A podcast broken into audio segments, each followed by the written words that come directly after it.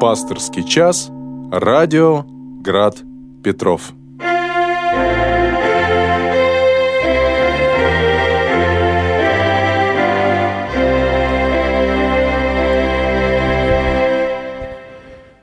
Добрый вечер, дорогие возлюбленные Господи, братья и сестры.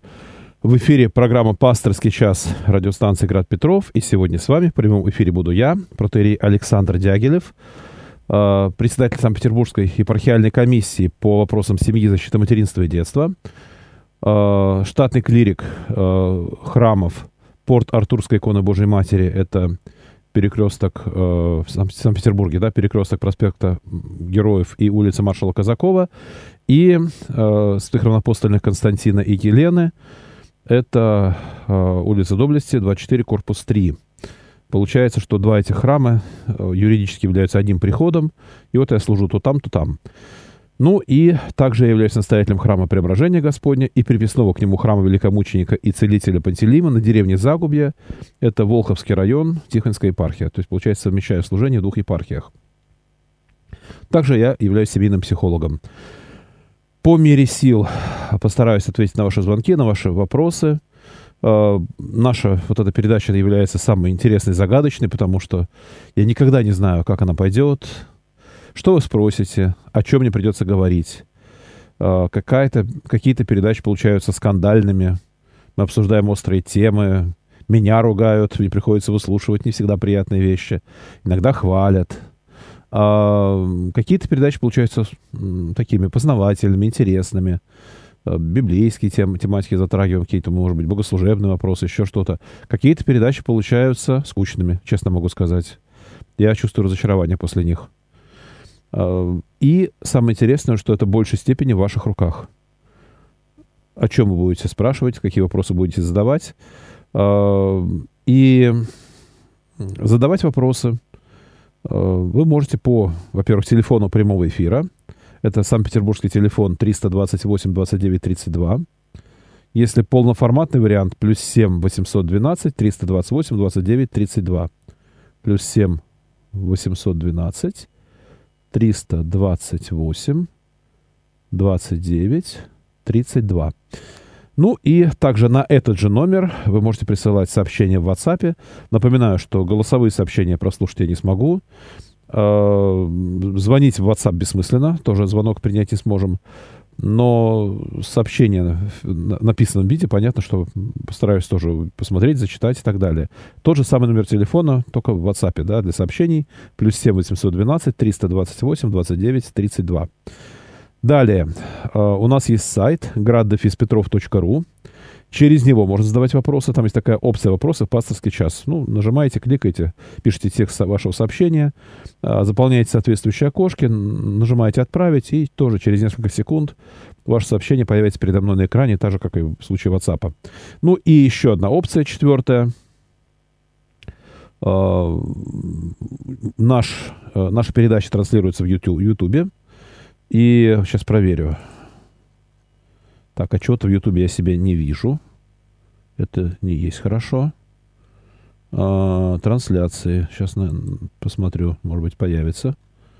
А, а вот и я, а вот и я. Все, открыл себя, отлично.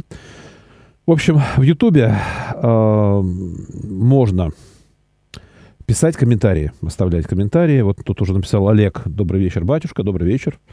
Вот. И э, тоже в виде комментариев задать какие-то вопросы, что-то важное написать. Ну и плюс я напомню, что я, в принципе, совершенно не против, когда вы не только задаете вопросы, что-то спрашиваете, но и помогаете найти ответ на те или иные вопросы, потому что бывает, что мне бывает сложно прямо здесь вот э, что-то искать, там в интернете копаться, в Библии листать, Библию листать и так далее. А вы так раз и помогаете. Тоже здорово.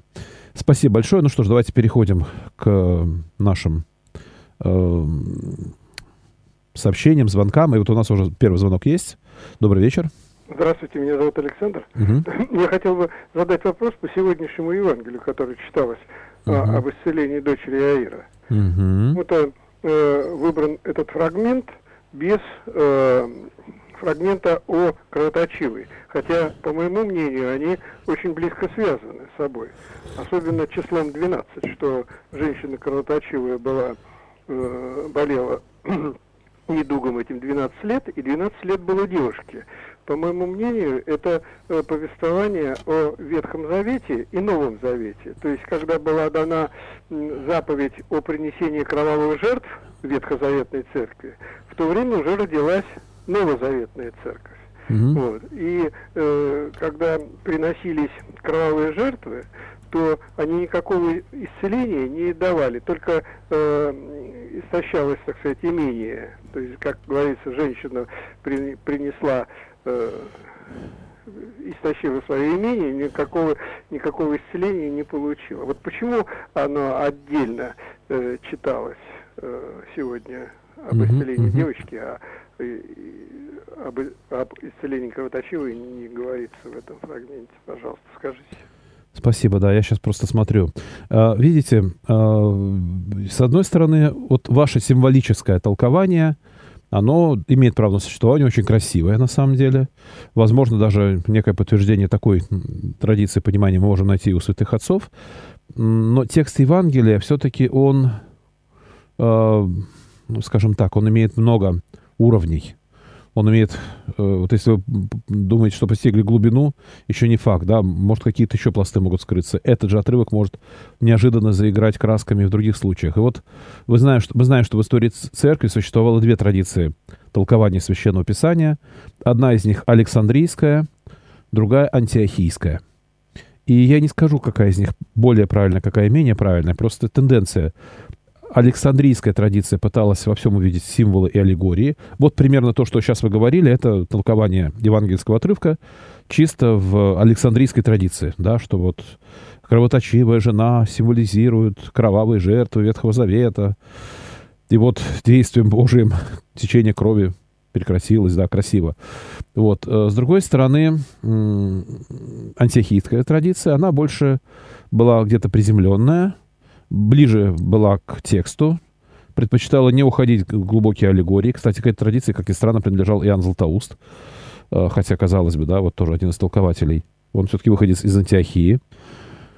И э, там все-таки, да, больше речь обращалась на обстоятельства какие-то и так далее. Например, э, по преданию, кстати, это кровоточивая женщина, это Марфа. Вот, э, да, Мария, Марфа, вот еще Лазарь, брат, у них есть. То есть это тоже отдельная история. Вот, но, по крайней мере, одно из преданий. Так это или не так, мы не можем, мы как бы не факт, что можем утверждать. Но нужно понимать еще вот так, вот что. Э, давайте так, вот если брать евангельские тексты, особенно, например, Евангелие от Иоанна, там есть такая тенденция, что какие-то вещи могут перекликаться много-много глав спустя. Э, например, в пятой главе Евангелия от Иоанна Иисус исцеляет расслабленного у, у купальни Вифезда, а потом он вынужден буквально оправдываться за это в седьмой главе, в восьмой главе. Э, и чтобы увидеть эту связь, нужно прочитать пятую, шестую, седьмую, восьмую главы подряд. Но понятно, что на божественной литургии мы не можем себе позволить читать такие огромные э, фрагменты из Священного Писания. И литургия, так или иначе, она берет какой-то небольшой кусочек тематический и рассматривает его. И вот я скажу честно, что чтение э, Священного Писания по церковным зачалам, у него есть свои плюсы, но есть и свои минусы. Потому что, ну, все-таки в каком-то смысле идет экономия времени и концентрация на чем-то одном. Да, чтобы вот здесь сейчас э, именно историю исцеления девочки рассмотреть. А про исцеление кровоточивой отдельно будет чтение в другой день. Батюшка, проповедник, может эти вещи увязать. Обратите внимание, что вот, вот, там, вот тогда-то мы читали вот это, а вот сейчас мы читаем вот это, а на самом деле в тексте Писания эти вещи связаны. И вот давайте посмотрим. И дальше, вот, например, ваше толкование привести, да, что вот там Ветхий Завет, Новый Завет. Это все возможно. Вот. Но э, еще скажу такую вещь, что отец Александр Шмеман, например, искренне считал, что вот эта вот наша календарная традиция чтения Священного Писания, она не очень удачна. Она предназначена для храмов, для каких-то монастырей, где богослужения совершаются каждый день, и поэтому вот весь год, на каждый день года практически есть какие-то отрывки. И за год прочитывается все Священное Писание. И если какой-то человек, например, монах, живущий в монастыре, бывает почти на всех службах, то он, соответственно, за год прослушивает практически весь Новый Завет. А некоторые вещи даже и повторяются, дублируются и так далее. Вот. А вот э, если брать обычные приходские храмы, где служба совершается не каждый день, или даже если служба совершается каждый день, редко найдешь прихожанина или прихожанку, которая позволяла бы себе быть почти на всех службах, э, то получается, что люди-то в основном приходят по праздникам, по воскресеньям, да, ну, кто-то по субботам еще. И в итоге очень-очень важные отрывки Священного Писания – которые, э, ну, действительно должны бы заставить о многом задуматься, читаются на буднях. И мы их, э, если ходим только по субботам и воскресеньям, если мы обычные простые люди, э, которых, которых семьи, работа и так далее, мы не можем себе позволить ходить в храм почти каждый день. В итоге они, э, мы их не слышим. Мы э, не слышим их толкования священникам или э, архиереям. И в итоге получается, что какие-то очень важные пласты проходят мимо нас. Понятно, что в наши дни есть, опять-таки, церковные календари, вот есть возможность прочитать. Кстати, я рад, я очень рад, что вы позвонили, и действительно, я вижу, что вы задумываетесь, вы вот пытаетесь как-то понять и так далее, да, почему, из-за чего задаете вопрос. Это здорово, на самом деле. Вот. Многие лю- люди просто проходят мимо таких вещей и задумываются. И, в общем, отец Александр Шмеман вообще думал, о том, что надо бы разработать альтернативный вариант э, календаря, где э, евангельские апостольские чтения были бы, может быть, чуть-чуть более пространными, но с ориентацией именно на то, что, может быть, даже не на один год, э, например, да, но с ориентацией на то, что в храме службы совершаются по субботам и воскресеньям только, например, так. Вот. Ну, то есть обычно приходской храм – чтобы все-таки большую часть текста Священного Писания люди хотя бы, пускай в течение двух-трех лет, все-таки тоже могли бы услышать. Такая была у него идея, но, к сожалению, она не была осуществлена, хотя, не знаю, может быть, кто-то скажет, что к счастью. То, что у нас люди боятся любых новшеств. А, хотя, на самом деле, порой, вот как, например, с чином погребения Божьей Матери выясняется, что это действительно относительное новшество. Типикон такого чина не предусматривает, но люди к нему привыкли. Как, впрочем, и к тем же пассиям, например. Вот. И теперь новшеством считается не служить это, хотя это уст... указание устава. Ну, хорошо. У нас еще звонок. Алло. Здравствуйте, батюшка. Здравствуйте. Георгий.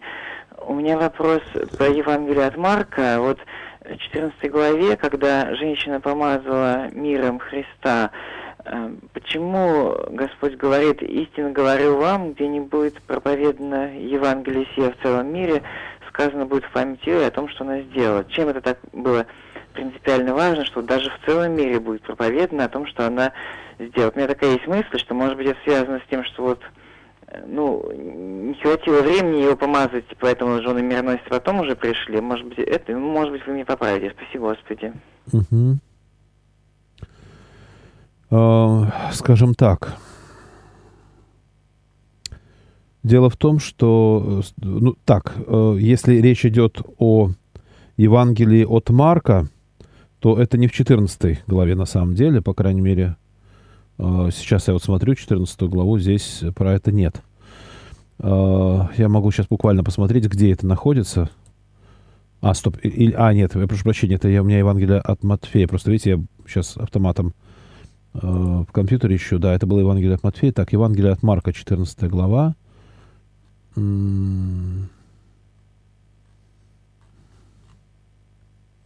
Да, отлично. Э, самое начало, начиная с третьего стиха, все правильно. Значит, смотрите, э, эта история, она, она же описана в Евангелии от Иоанна. Хотя тот же Иоанн Златоуст это отрицает, но я, например, буду настаивать. У меня есть для этого основания, что все-таки это одно и то же помазание – э, слишком много схожих обстоятельств. Вифания, дом Симона Прокаженного. Женщина приходит, разбивает сосуд, возливает на голову. Некоторые начинают негодовать. Иоанн указывает имя этого некоторого. Э, и причем одна и та же фраза. Можно было бы продать более нежели чем за 300 динариев. Да? То есть слишком много схожего, чтобы утверждать, что это разные помазания. И вот Иисус сказал, ставьте ее, что ее смущаете, она доброе сделал, дело сделала для меня, ибо нищих всегда имеете с собою, и когда захотите, можете им благотворить, а меня не всегда имеете. Она сделала, что могла, предварила помазать тело мое к погребению. Истинно говорю вам, где не будет проповедано Евангелие сие в целом мире, сказано будет память ее и о том, что она сделала. И дальше тема предательства Иуды, но опять-таки из Евангелия от Иоанна, из 12 главы, мы понимаем, что, ну, то есть, ну, то же самое, да, тема, что Иуда возмущается и принимает решение предать. А, все дело в том, что м- из Евангелия от Иоанна мы знаем имя этой женщины. Ее зовут Мария. И м- вот здесь наступает самое интересное – дом Лазаря, Марфы и Марии, где находится Иисус, где происходит это событие, э, назван в Евангелии от Марка домом Симона Прокаженного. То есть Лазарь, Марфа и Мария имеют отношение к некому человеку по имени Симон. Теперь давайте посмотрим на другую историю. Э, эта история э, описана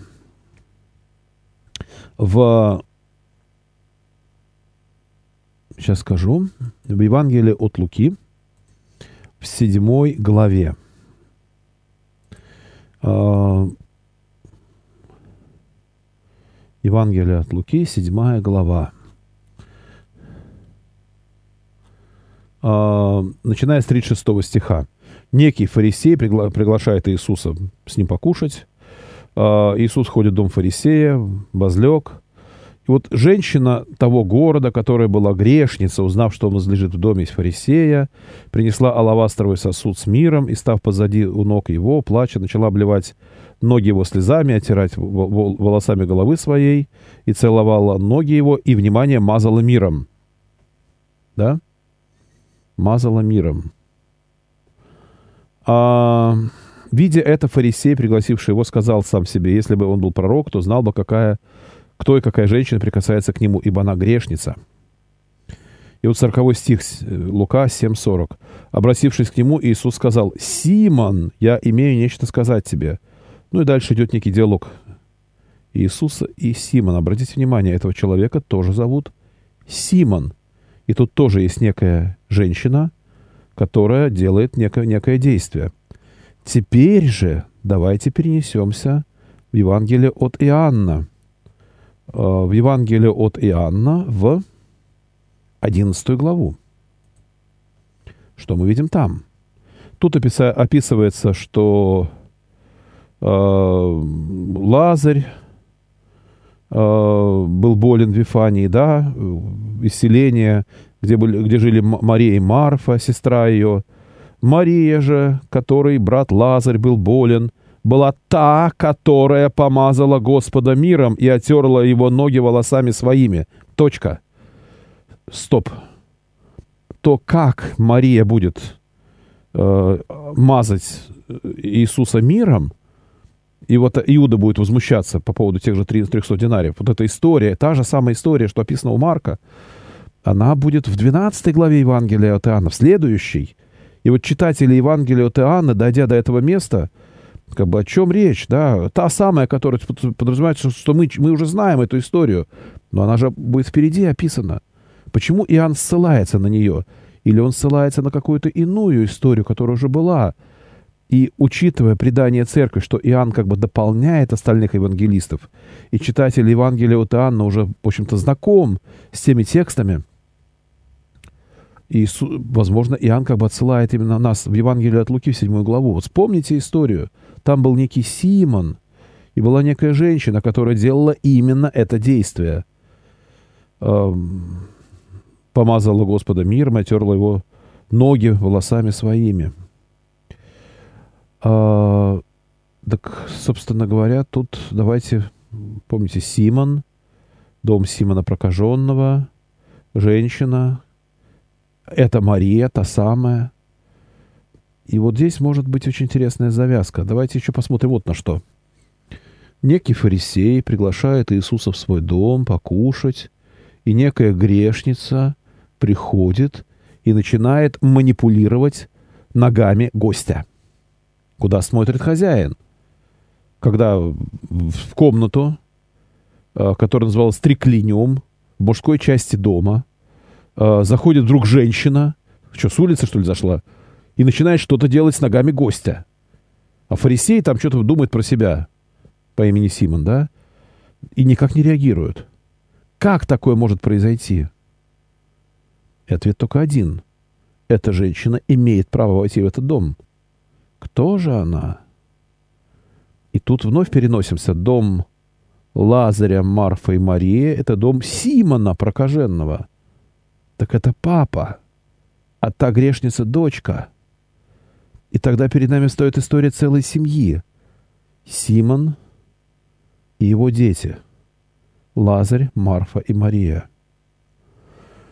И если история с кровоточивой женщиной по преданию церкви — это история Марфы, то, получается, Иисус исцеляет. Старшую дочь воскрешает.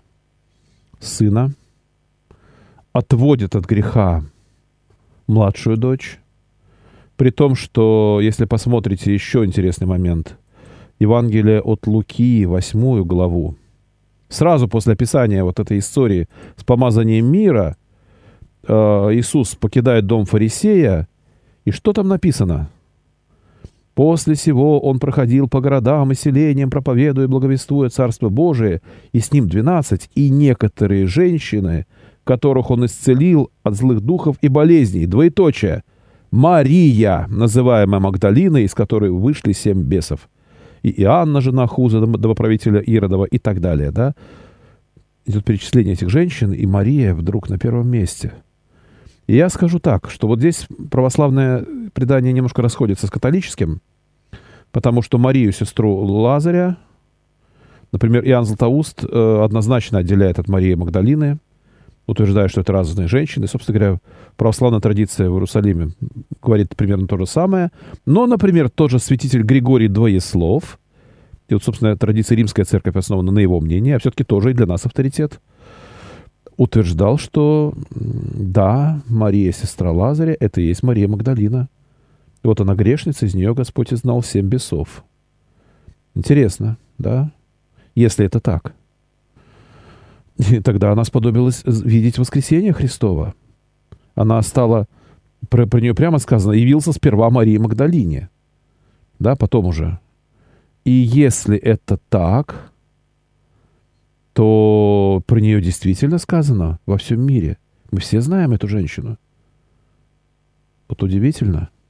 Простите, что так долго отвечал, но это очень интересная история. И перед нами неожиданно из всех четырех Евангелий, если брать кусочки и внимательно смотреть, встает история целой семьи.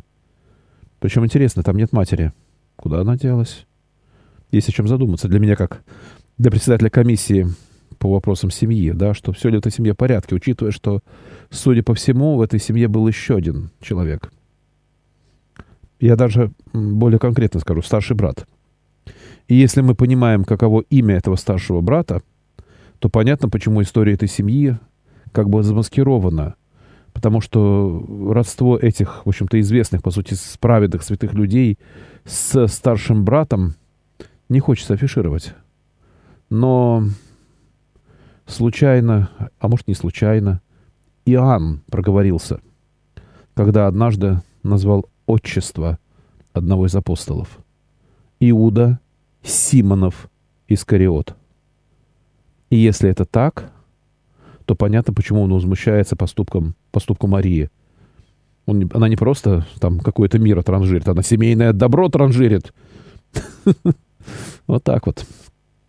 Хорошо, у нас звонок. Здравствуйте, отец Александр, Здравствуйте. Божий Анатолий.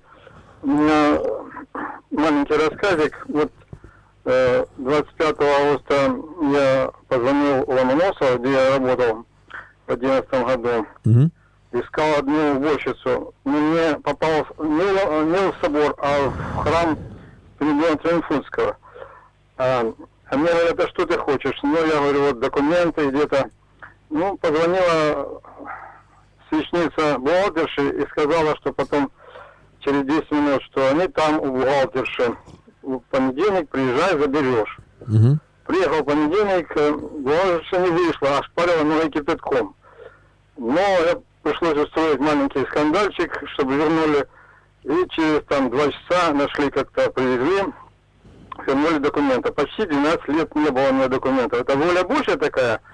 Вот непонятно мне, как это так вот, почему. И второе, вот есть неусыпаемый псалтирь, ее в монастырях читают. Э, я хотел заказать в нескольких монастырях, но мне говорят, зачем вот э, ты хочешь это сам молись, что ты хочешь, чтобы кто-то за тебя молился. Почему вот есть такая э, ну, треба, а я должен сам молиться? Почему я не могу заказать? И вообще, зачем это придумано и когда придумано? Ну, про это вот, про требы, вот, э, там, псалтирь на всякую потребу, вот, что-то вот э, непонятно придумано, но как-то советуют самому читать. Спасибо. Спасибо, два вопроса. Насчет э, ваших документов я напомню, что помимо воли Божией есть такое понятие, как попущение Божие, потому что фраза «на все воля Божия» неверна. Э, в этом мире совершается не только воля Божья, но и воля иных существ, созданных Богом, со свободой воли и выбора. Это воля бесовская, например, которая противна воле Божией, но Господь Бог попускает ей совершаться иногда – и воля человеческая, которая тоже то согласна с волей Божией, то противна. И вот здесь все валить на Бога, что это Бог там решил меня оставить без документов, мягко говоря, некорректно. Конечно, была и воля человеческая по меньшей мере в той истории. А касаемо там псалтири на всякую потребу и так далее, я бы рекомендовал избегать магического восприятия молитвы, да, что вот некий текст, некая сильная молитва, вот прям прочитай и прям, ух, что-то все начнет меняться, и, так сказать, потому что Сильных молитв не бывает. Силен Господь Бог. А к Богу надо обращаться искренне, прежде всего. А то, что вот я там прочитаю какой-то текст и прям через это принуд... буду принуждать Бога что-то там в моей жизни делать даже вопреки, может, его воле, но это, это именно магизм. Но мы в магию не верим. Э, прям даже не успеваю, хотя уже кучу всего понаписали, но прям звонки, звонки, звонки. Хорошо, э, я сейчас отвечу на этот звонок, потом, уж простите, сделаю небольшую паузу в плане звонков и буду отвечать то, что люди написали на сайт и в WhatsApp, и в, на YouTube. Итак, алло. А, здравствуйте, отец Здравствуйте. Александр, меня Евгений зовут. Здравствуйте. Извините, что я вклинился. Угу. Тема-то не тема, а вопрос такой меня интересует. Я вам в личку как бы написал, об этом перед отпуском, ну, может, там не дошли вы до этого. Может быть. А. Ответа или не рассуждали об этом. Я хочу задать вот какой вопрос. Значит, э, вы часто говорите о грехе, а, переводится там амартия, амартия переводится как э, мимо, значит, цели. А, ну, а отрицание, амартия, цель, да. Угу. Да, по-славянски грех. И я вам тогда написал о том, что есть э, такой православный блогер Артур Скляров, биолог, ученый, и у него немножко вот это вот как-то, как он говорит, не срослась, не срастается вот это миноцели и э, грех. А, ну, я хочу вот сейчас очень коротко скажу, а вы, так сказать, ну, если можно, порассуждайте. Uh-huh. Значит, э, он считает, ну, э, амортия, амортия, ну, не на цели, на цели, ну и ладно. В следующий раз мы попаду, и что здесь такого? Не трогает человека это понятие. Он посмотрел на буддистов. Там грех тоже есть, но это уже как бы омрачение ума будет в переводе означать. А затем он посмотрел, а, что грех это, в общем-то, славянское слово. Вот, и э, Макс э, Фасмер, это такой русский, немецкий лингвист, считает, что э, славянское слово «грех» происходит от глагола «греть». То есть грех – это прошедшая форма глагола. Грех, свадьях, неправдовах, кругах, стрелях. Угу. Вот. То есть э, получается, ну вот если так принять эту точку зрения, что грех – это такое движение совести, преступление против э, нравственности. То есть даже мысли преступления – Угу. Вот как вы считаете, да, еще там очень коротко, что э, почему он задумался, Скляров, а, об этом, потому что ему как-то, ну и не только ему, что вот это вот наше а, святых отцов понимание греха, там, привод, сложение, сочетание, пленение, страсть, грех, ну, как-то длинновато. А здесь, ну, вот омрачение ума и сожжение совести если можно. хотя бы коротко, ваш комментарий. Спасибо.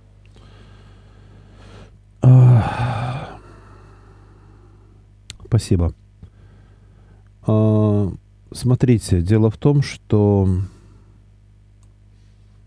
скажем так, вот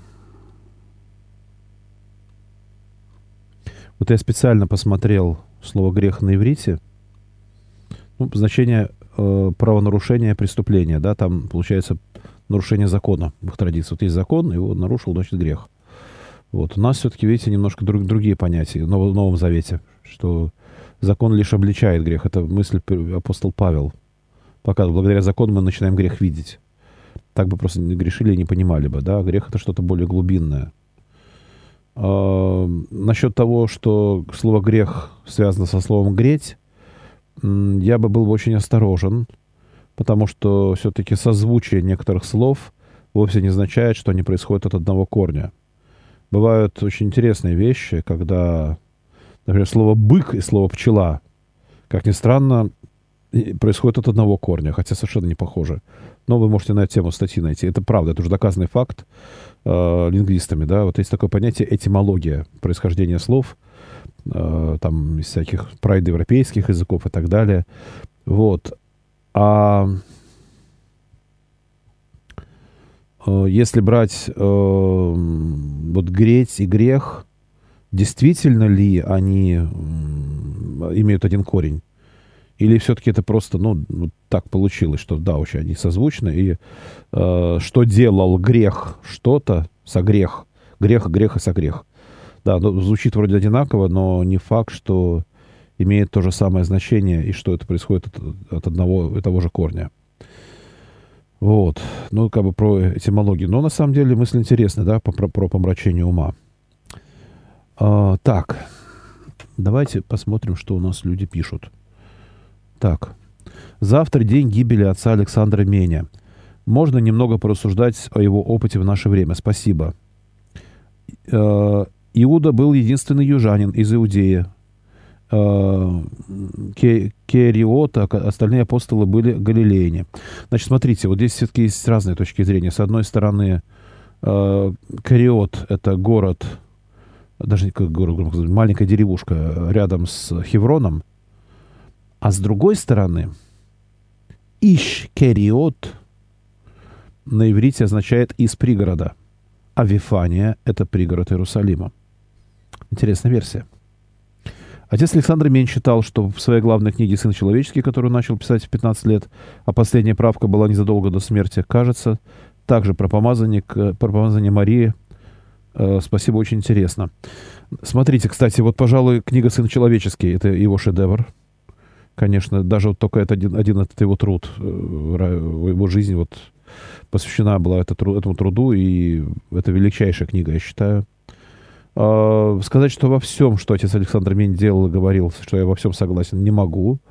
Но, с другой стороны, я очень уважаю, почитаю этого человека. Он сыграл огромную роль, например, в становлении меня как христианина. Честно могу сказать, особенно книга «Сын человеческий».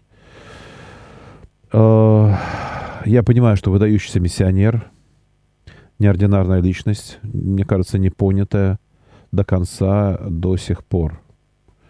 И я не удивлюсь, если когда-нибудь он будет канонизирован, например. И сразу подчеркну, опять-таки, да, вообще-то говоря, есть официальное даже изложенное учение церкви на эту тему, что канонизация кого-то, например, вовсе не означает, что церковь согласна абсолютно со всеми высказываниями этого человека. Тоже такой интересный момент. Но все же, действительно, это человек, который закончил жизнь мученически.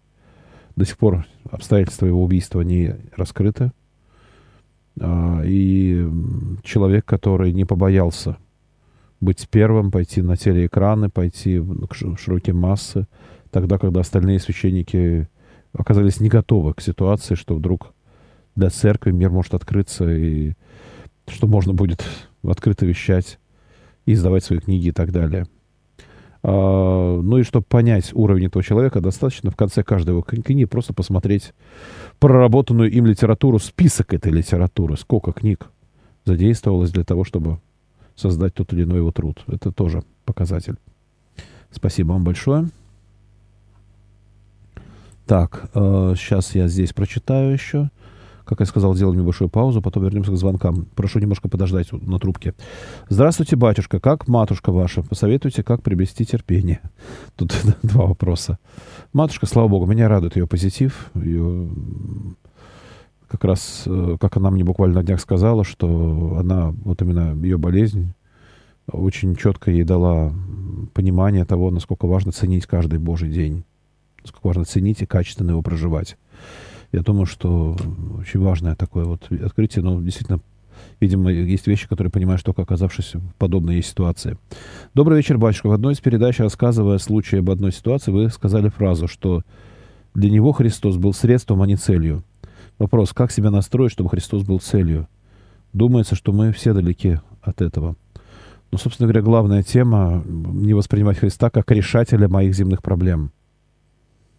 А, есть проблема, мне нужно, чтобы она была решена. Вот я к Христу обращаюсь. Боже, помоги мне сдать экзамен, ставлю свечку. Экзамен сдан, все, про Бога я забыл. Максимум, может быть, там спел благодарственный тропарь или даже служил благодарственный молебен, и все, побежал дальше. И вообще цель духовной жизни — научиться ходить перед Богом. Не то, что мы утром прочитали утренние молитвы, вечером вечерние, там перед едой, после еды, а в промежутках между этим мы про Бога и не думаем. В идеале мы все должны делать перед лицом Божьим. И действительно возлюбить Господа как Небесного Отца прежде всего.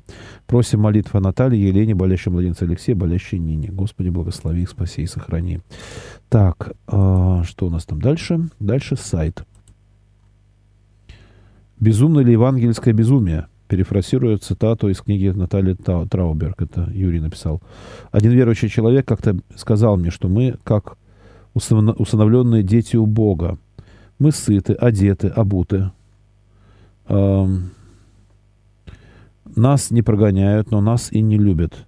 Можете ли вы, как психолог и как священник, попытаться прокомментировать подобное самоощущение и утверждение? Ну, собственно говоря, как священник я могу прочитать отрывок из 15 главы Евангелия от Иоанна. «А, «Если мир вас ненавидит, знайте, что меня прежде вас возненавидел. Если бы вы были от мира, то мир любил бы свое, а как вы не от мира, но я избрал вас от мира, потому и ненавидит вас мир». Да? Помните слово, которое я сказал вам, раб не больше господина своего. Если меня гнали, будут гнать и вас. Если мое слово соблюдали, будут соблюдать и ваши. То есть кто-то будет гнать, кто-то будет слово наше соблюдать. Потому что, если мы изучаем о Господе.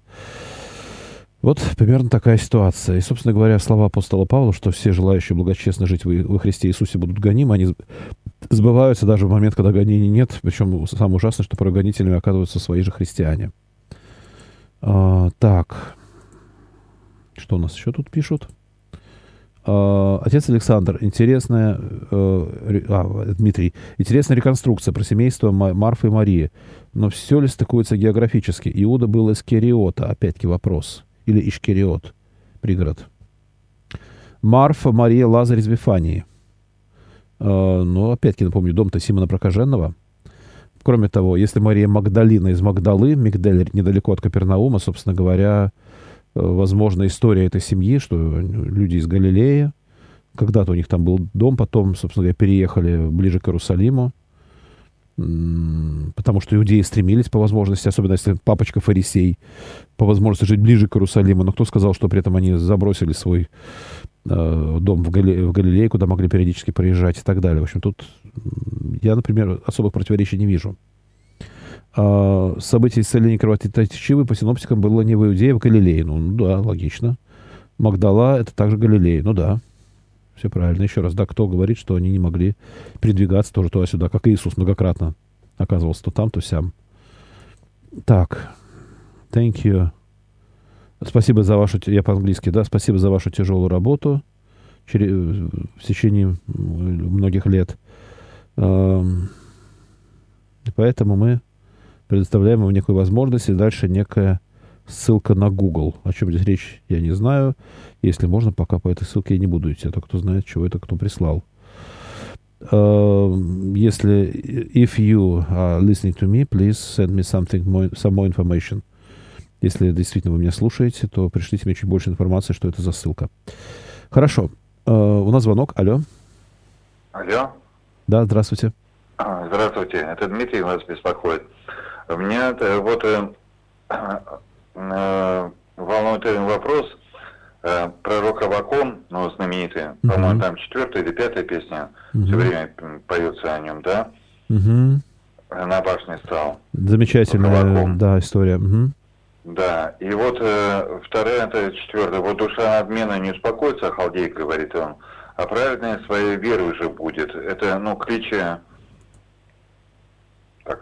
так выражается бытовым языком, э, девиз фарисеев. И с другой стороны, у меня вот третье, семнадцатое э, Авакома, хотя бы и не расцвела смоковница, и не было плодов на виноградных лозах, и малина изменила и не ему не дала пищи, и хотя бы и не стала овец в загоне, и рогатого скота в стойлах, но я и тогда буду радоваться о Господе и веселиться о Боге моем. Но Иоанн Златоуст трактует, трактует в этом плане, что он, дескать, у нас э, христиан э, помести ад, мы и там Бога будем славить. Э, э, вопрос у меня это заключается в том, что э, как э, совместите вот эти слова, в общем-то, евангельские, да, пророка Вакума, угу. Э, с реальной жизнью. Вот у меня оскорбили, а у меня первое чувство отомстить человеку. А потом-то я, конечно, пришел в себя, господи, думаю, что же я такое-то делаю. Э, это, мне же надо молиться о нем. Угу. Э, как вот эти слова соотно, соотносятся с нашей реальной жизнью? Это первый вопрос. То есть э, как евангельские слова относятся с нашей реальной жизнью. И второй вопрос, подобно ему. Э, Нагорная проповедь, она в принципе невыполнима, да? То есть мы это, ну, до конца не можем быть нищими духом. Мы не можем смотреть, там, я не знаю, желать, угу. чтобы это ехать в комфортном поезде, а не в каком-нибудь там ну, кстати, а, кстати, между прочим, Нагорная проповедь, давайте помним, помнить, что это все-таки не заповеди. Это так называемое золото, не, золотое да, правило этики. Вот это идеал, совершенно верно. Это идеал. И вот э, э как в реальной жизни это совместить, да, вот я сейчас на вечернее правило пойду возносить молитвы, и тем не менее, как мне вот, вот человека я понимаю, что мне просто надо помолиться о нем. Вы знаете, на самом деле, вот насчет конкретно Нагорной проповеди, если брать, ну, всю проповедь, это, конечно, здорово, но если брать конкретно заповеди блаженства, там, нищий духом и так далее, очень интересно. Вот это еврейское слово «ашрей», которое переведено у нас как «макариус», блаженное, а, но это слово «ашрей» может быть также переведено как призыв к действию. Вперед! Вперед, нищие духом! Царство Божие будет ваше! Вперед, плачущие, вы будете утешены, да, дерзайте. Вот, может, это слово «ашерей» может быть и так переведено. Это очень интересный момент. Когда я узнал, об этом, был немножко удивлен, но немножко по-другому заиграли эти слова. То есть это не просто стремить быть нищим, а скорее, наоборот, это слова утешения, потому что именно те люди, которыми мы быть не хотим. Скажите, кто из вас хочет быть бедным? Кто из вас хочет быть скорбящим, плачущим, голодным?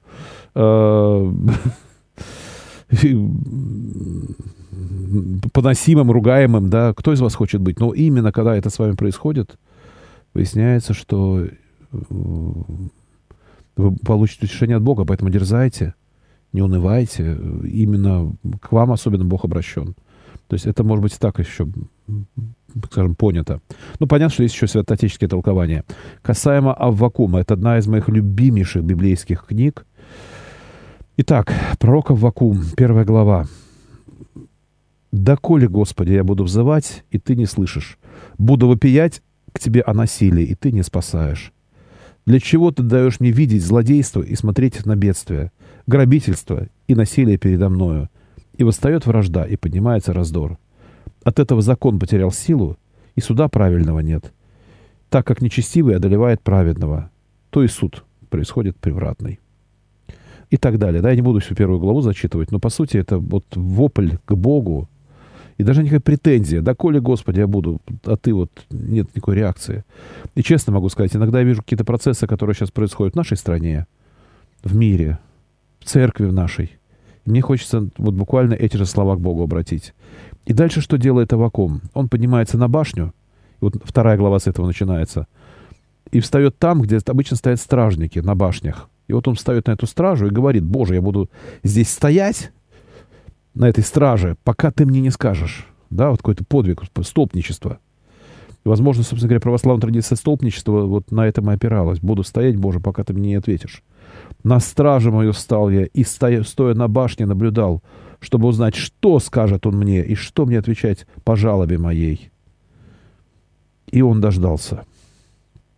Вот это, может быть, одно из самых больших утешений, да, некий подвиг. И вот, и отвечал мне Господь, и сказал, запиши видение и начертай ясно на скрижалях.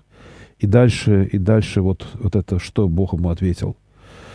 Горе тому, кто жаждет неправедных приобретений для дома своего, чтобы устроить гнездо свое на высоте и тем обезопасить себя от руки несчастья. Бесславие и смыслил ты для твоего дома, истребляя многие народы, и согрешил против души твоей. Камни и стены возопьют, и перекладины из дерева будут отвечать им. Горе строящему город на крови и созидающему крепости неправдою.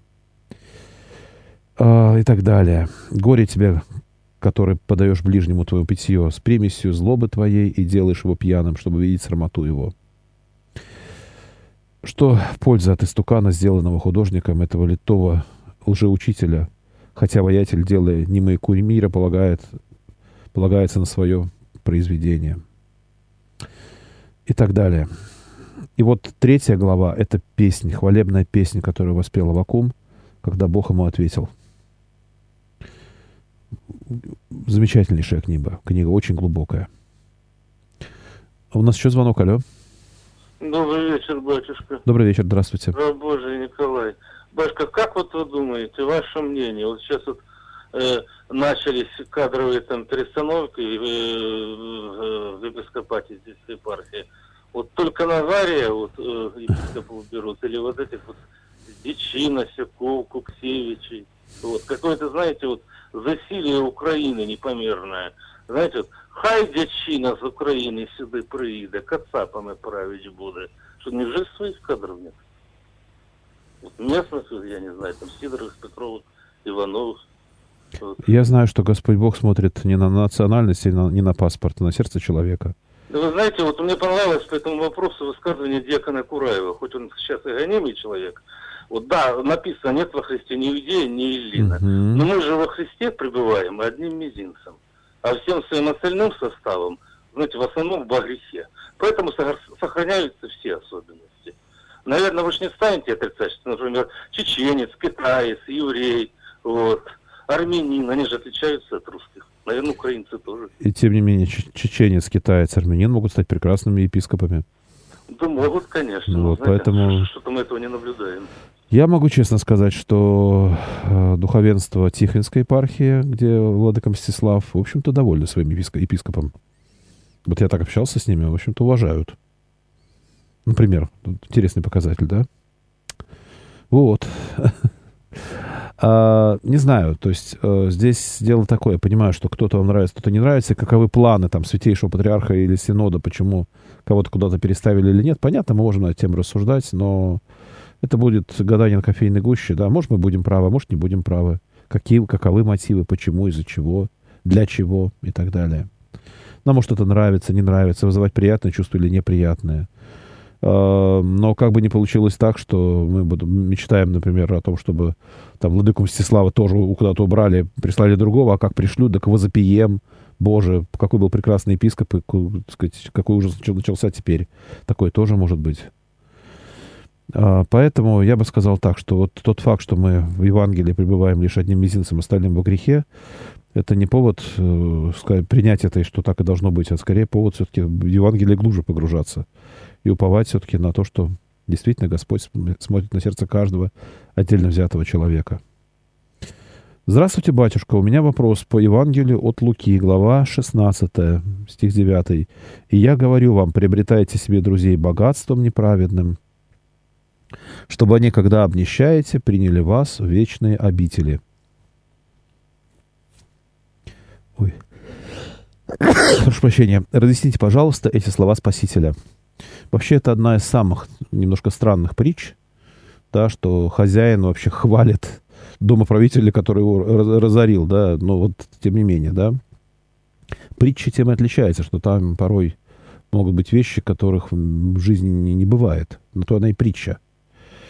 А, но здесь показывается Бог. Дело в том, что домоправитель может разорить хозяина, у которого все-таки деньги ограничены. А у Бога деньги не ограничены, э, ибо вся вселенная его. И поэтому Бог не беспокоится о том, что этот домоправитель э, поступил как-то вот э, нехорошо, что его и, имущество лишил. В данном случае он смотрит, что он постарался примириться, воспользовался своими возможностями для того, чтобы наладить нормальные человеческие отношения. И в каком-то смысле Бог нас к этому поощряет. А, ну и сама тема, да, что а, приобретайте друзей богатством неправи, неправ, можно перевести как неправи, неправды. То есть вот это богатство неправды, а, если правильно его употребить, как ни странно, может привести к тому, что, например, ты прощаешь что-то и так далее, да, и в итоге Бог открывает тебе любовь свою в ответ на прощение, например прощаешь ты, прощается тебе. Вот. Но еще раз, это одна из самых таких притч, которая вызывает вопросы, я все прекрасно понимаю. Вот. Ладно. А, у нас звонков больше нет, и осталось до конца эфира 7 минут. Правильно понимаю? Так, смотрим, что нам пишут люди. А, так, в Ютубе ничего пока не пишут. В WhatsApp простите, не давайте Николаю говорить, все грязь льет на священников. Ну, понимаете, здесь я еще раз, я не знаю никогда, чей голос сейчас раздастся из динамика вот в студии, где я нахожусь. И что этот человек скажет. Я говорил, да, что передача, эту передачу, дорогие братья и сестры, строите вы. Да, у меня есть возможность, например, какое-то сообщение не, не зачитывать, если что-то мне пришло. Хотя, если вы обратили внимание, я все-таки стараюсь быть честным, если ну, даже порой человек меня ругает э, в сообщении, там, которое пришло в WhatsApp или на сайт Град Петров, то, как правило, все равно я, как правило, честно зачитываю и отвечаю в большинстве случаев. Если, конечно, не бывает таких ситуаций, как часто бывает, что какие-то сообщения приходят ближе к концу передачи, я просто физически уже не успеваю отреагировать, их зачитать, на них ответить. Такое есть. Но я понимаю, что, может быть, некоторые из сообщений вызывают у меня неприятные чувства. Я бы не хотел, чтобы это спрашивали, или это писали, или это говорили. Но так или иначе, создавать благостную передачу, где никаких проблем нет. Э, вы будете меня спрашивать только, не знаю, какие-то там, батюшка, как не отвлекаться во время молитвы? О, чадо мое, сосредоточься на словах читаемого текста. Это все здорово, но я понимаю, что вас беспокоят не только такие вопросы, и, на них нужно отвечать. И вот в данном случае Николая почему-то интересует этот вопрос. Я же отвечаю в данном случае как я, как священник, понимаю данную тему с точки зрения например, священного писания. Действительно, во Христе нет ни иудея, ни эллина, ни русского, ни украинца. Если именно с этой точки зрения, например, меня искренне переживаю, даже не то, что переживаю, я не могу внутренне принять, когда в наших средствах светских массовой информации, например, говорят э, укронацисты, и тут же рядом наши славные герои, то есть наши славные герои, там укронацисты. Хотя и там, и там военнослужащие соответствующих армий. И понятно, почему это делается, но тем не менее, да, когда человек убивает человека, я не могу радоваться. Потому что христианская позиция однозначна. Во Христе нет ни иудея, ни эллина, ни русского, ни украинца, ни американца, ни китайца. Церковь Христова открыта для всех. И епископом может быть любой человек. И тот факт, что церковь у нас кафолическая, вселенская, означает то, что она открыта для всех народов, в том числе. Ибо само слово «католики» э, означает именно повсеместно. Да? Вот. Так. Так, сайт проверяем. Осталось три минуты. У вас есть сейчас возможность позвонить, что-то спросить. У меня еще возможность ответить, потому что, ну, обидно, когда вы звоните или что-то пишете, прям вот уже там а, пора передачу заканчивать. Если что-то вас интересует, пишите. Если не интересует, не пишите, да, тогда, собственно говоря, я напомню, что э, сегодня у нас начало блокады Ленинграда. Э, сегодня повод э, помолиться о упокоении всех, кто умер, погиб в те дни блокады Великой Отечественной войны. Это скорбная дата для нашего города. Но, с другой стороны, мы благодарим Господа Бога, который помог нам избавиться когда-то от этого, этих ужасов. Итак, три минуты, наверное, последний звонок за время этой передачи. Алло. Да, здравствуйте, здравствуйте, батюшка. Я очень кратенько, я просто вам писал, вы задали вот ответить на вторую часть вопроса. Я спрашивал вот э, ваш совет о терпении, как приобрести терпение, хотел спросить. Mm-hmm. Вот, спасибо. Mm-hmm. Ну, понимаете, скажем так, терпение, например, к боли у нас, э, у каждого немножко свое. Кстати, женщины боль переносят легче. Э, таково устройство их нервной системы. Считается, что мужчины более сильны, женщины более выносливы. Поэтому, например, терпение к боли, оно генетически задано и не всегда от нас зависит. А, но, тем не менее, терпение невозможно приобрести, приобрести с духовной точки зрения без смирения. Смирение, опять-таки, это не, не, не означает, что я соглашаюсь со всем, что происходит. Но я, например, смиряюсь с тем, что не все в этом мире я могу изменить. И вот знаменитые слова о том, что, Господи, дай мне э, силы изменить то, что я могу изменить. Господи, дай мне со смирением принять то, что я не могу изменить. Господи, дай мне мудрость отличать одно от другого. Известные слова, да?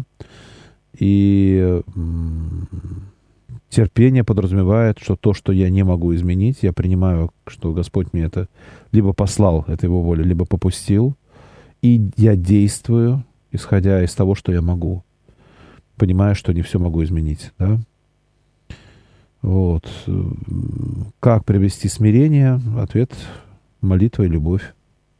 Так что вот. Хорошо. Я сердечно благодарю всех, кто писал, всех, кто звонил, всех, кто активно принимал участие в этой передаче. В общем-то, мне кажется, интересно получилось. А, пусть Господь вас благословит. С вами был протерей Александр Дягилев, председатель Санкт-Петербургской епархиальной комиссии по вопросам семьи, защиты материнства и детства. С Богом, храни Господь, до свидания.